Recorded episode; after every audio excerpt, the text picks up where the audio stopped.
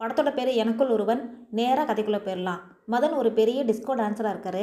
கல்பனா ஒரு கிளாசிக்கல் டான்ஸராக இருக்காங்க. இவங்க ரெண்டு பேருக்கும் கல்யாணம் நிச்சயமாக இருக்குது ஒரு நாள் கல்பனாவோட டான்ஸை பார்க்க மதன் போகிறாரு கல்பனா டான்ஸ் ஆடிக்கிட்டு இருக்கும்போதே அவங்க மேலே வேற யாரோ டான்ஸ் ஆடுற மாதிரி மதனுக்கு தெரியுது.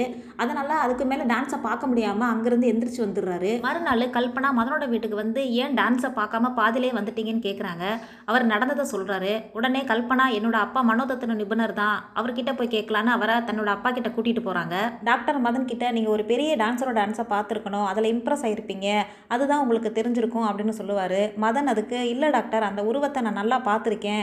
அவங்களோட நல்லா பழகிருக்கேன் அப்படின்னு சொல்லுவார். அதுக்கு டாக்டர் இதை மெடிக்கல் டைமில் ஹாலசினேஷன் சொல்லுவாங்க. அதாவது மனப்பிரம நம்ம என்ன நினைக்கிறோமோ அது நடக்கிற மாதிரி நம்ம கற்பனை பண்ணிக்குவோம். ஃப்ரீயாக விடுங்க. உங்கள் ப்ரோக்ராமை கவனிங்க அப்படின்னு சொல்லுவார். இப்படி இருக்கையில் காவலர் நிதிக்காக மதன் டான்ஸ் ஆடிக்கிட்டு இருக்கும்போது யாரோ அவருக்குள்ள கராத்தே போடுற மாதிரி நினைவுகள் வருது. அந்த நினைவுகளை அவரால் கண்ட்ரோலே பண்ண முடியாதனால மயக்கம் போட்டு விழுந்துடுறாரு டாக்டர் முழுவதுமாக மதனை செக் பண்ணிவிட்டு நீங்கள் ரெண்டு மாதம் ஏதாவது வேற ஊருக்கு போங்க. உங்களுக்கு ஒரு ரிலாக்ஸாக இருக்கும். மென்டல் ரெஸ்ட்டும் கிடைக்கும். அப்படின்னு சொல்கிறாரு அதனால் மதன் மதனோட ஃப்ரெண்டு கல்பனா மூணு பேரும் கிளம்பி டார்ஜிலிங் வர்றாங்க. டார்ஜிலிங் மதனுக்கு புதுசாகவே தெரில. ஏற்கனவே நல்லா பழக்கப்பட்ட ஊர் மாதிரியே இருக்குது அந்த ஊரில் ஒரு பில்டிங்கை பார்த்ததுமே அவர் யார் கூடயோ கராத்தே சண்டை போட்டது நினைவுக்கு வருது.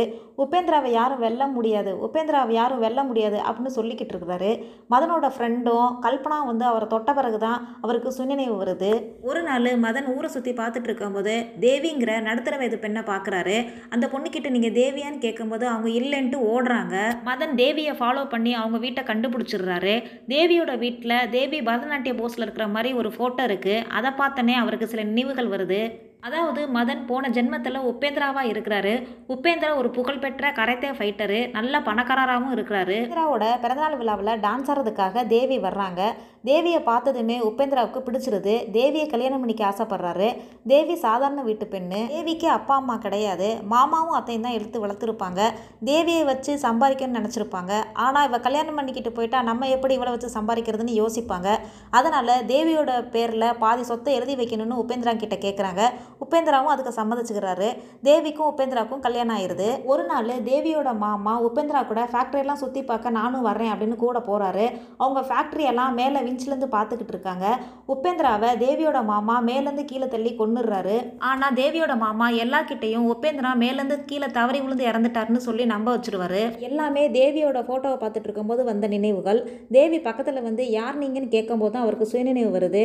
அவங்க கிட்ட உங்களுடைய கணவர் மேலேருந்து கீழே விழுந்து சாகலை. உங்கள் மாமா தான் கொண்டுட்டாரு அப்படின்னு சொல்கிறாரு இதை கேட்டோன்னே தேவி ஷாக் ஆகி நிற்கிறாங்க அடுத்து தேவி மறைஞ்சு மறைஞ்சு ஒரு பாலடைஞ்ச கோயிலுக்குள்ளே போகிறாங்க அங்கே ஒரு வயசான பெண்மணி இருக்காங்க. அவங்க யாருன்னா உபேந்திராவோட அம்மா தான்.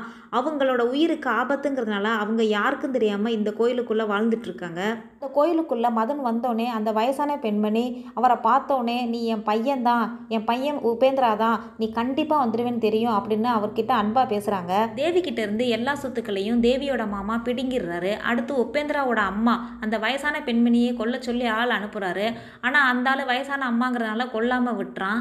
இது எல்லாத்தையும் தெரிஞ்சுக்கிட்ட மதன் தேவியையும் உபேந்திராவோட அம்மாவையும் நல்ல நிலைமையில் வாழ வைப்பேன் அப்படின்னு சொல்கிறாரு தேவியோட மாமா கிட்ட எல்லா சொத்துக்களையும் திரும்பவும் தேவிக்கே கொடுக்கணும் இல்லைன்னா போலீஸ்க்கு போக வேண்டியிருக்கும் அப்படின்னு சொல்கிறாரு இதனால் கோபப்பட்ட தேவியோட மாமா பல ஆட்களோட வந்து மதன் கூட சண்டை போடுறாரு. சண்டை நடந்துட்டு இருக்கும் போதே தேவியோட மாமா விஞ்சில் தப்பிக்க பார்க்குறாரு விஞ்சுக்கே போய் மதன் அவரோட சண்டை போட்டுக்கிறாரு. தேவியோட மாமா உபேந்திராவை எந்த இடத்துல மேலேருந்து கீழே தள்ளி கொலை செஞ்சாரோ அந்த இடத்துல விழுந்து இறந்துடுறாரு. தேவி கிட்ட எல்லா சொத்துக்களையும் மீட்டு கொடுத்துறாரு மதன். எல்லா பிரச்சனையும் முடிஞ்சுச்சு. மதன் மதனோட ஃப்ரெண்டு கல்பனா மூணு பேரும் தேவி கிட்ட இருந்து விடவிட்டு கிளம்புறாங்க. இந்த படம் அதோட முடிஞ்சிச்சு.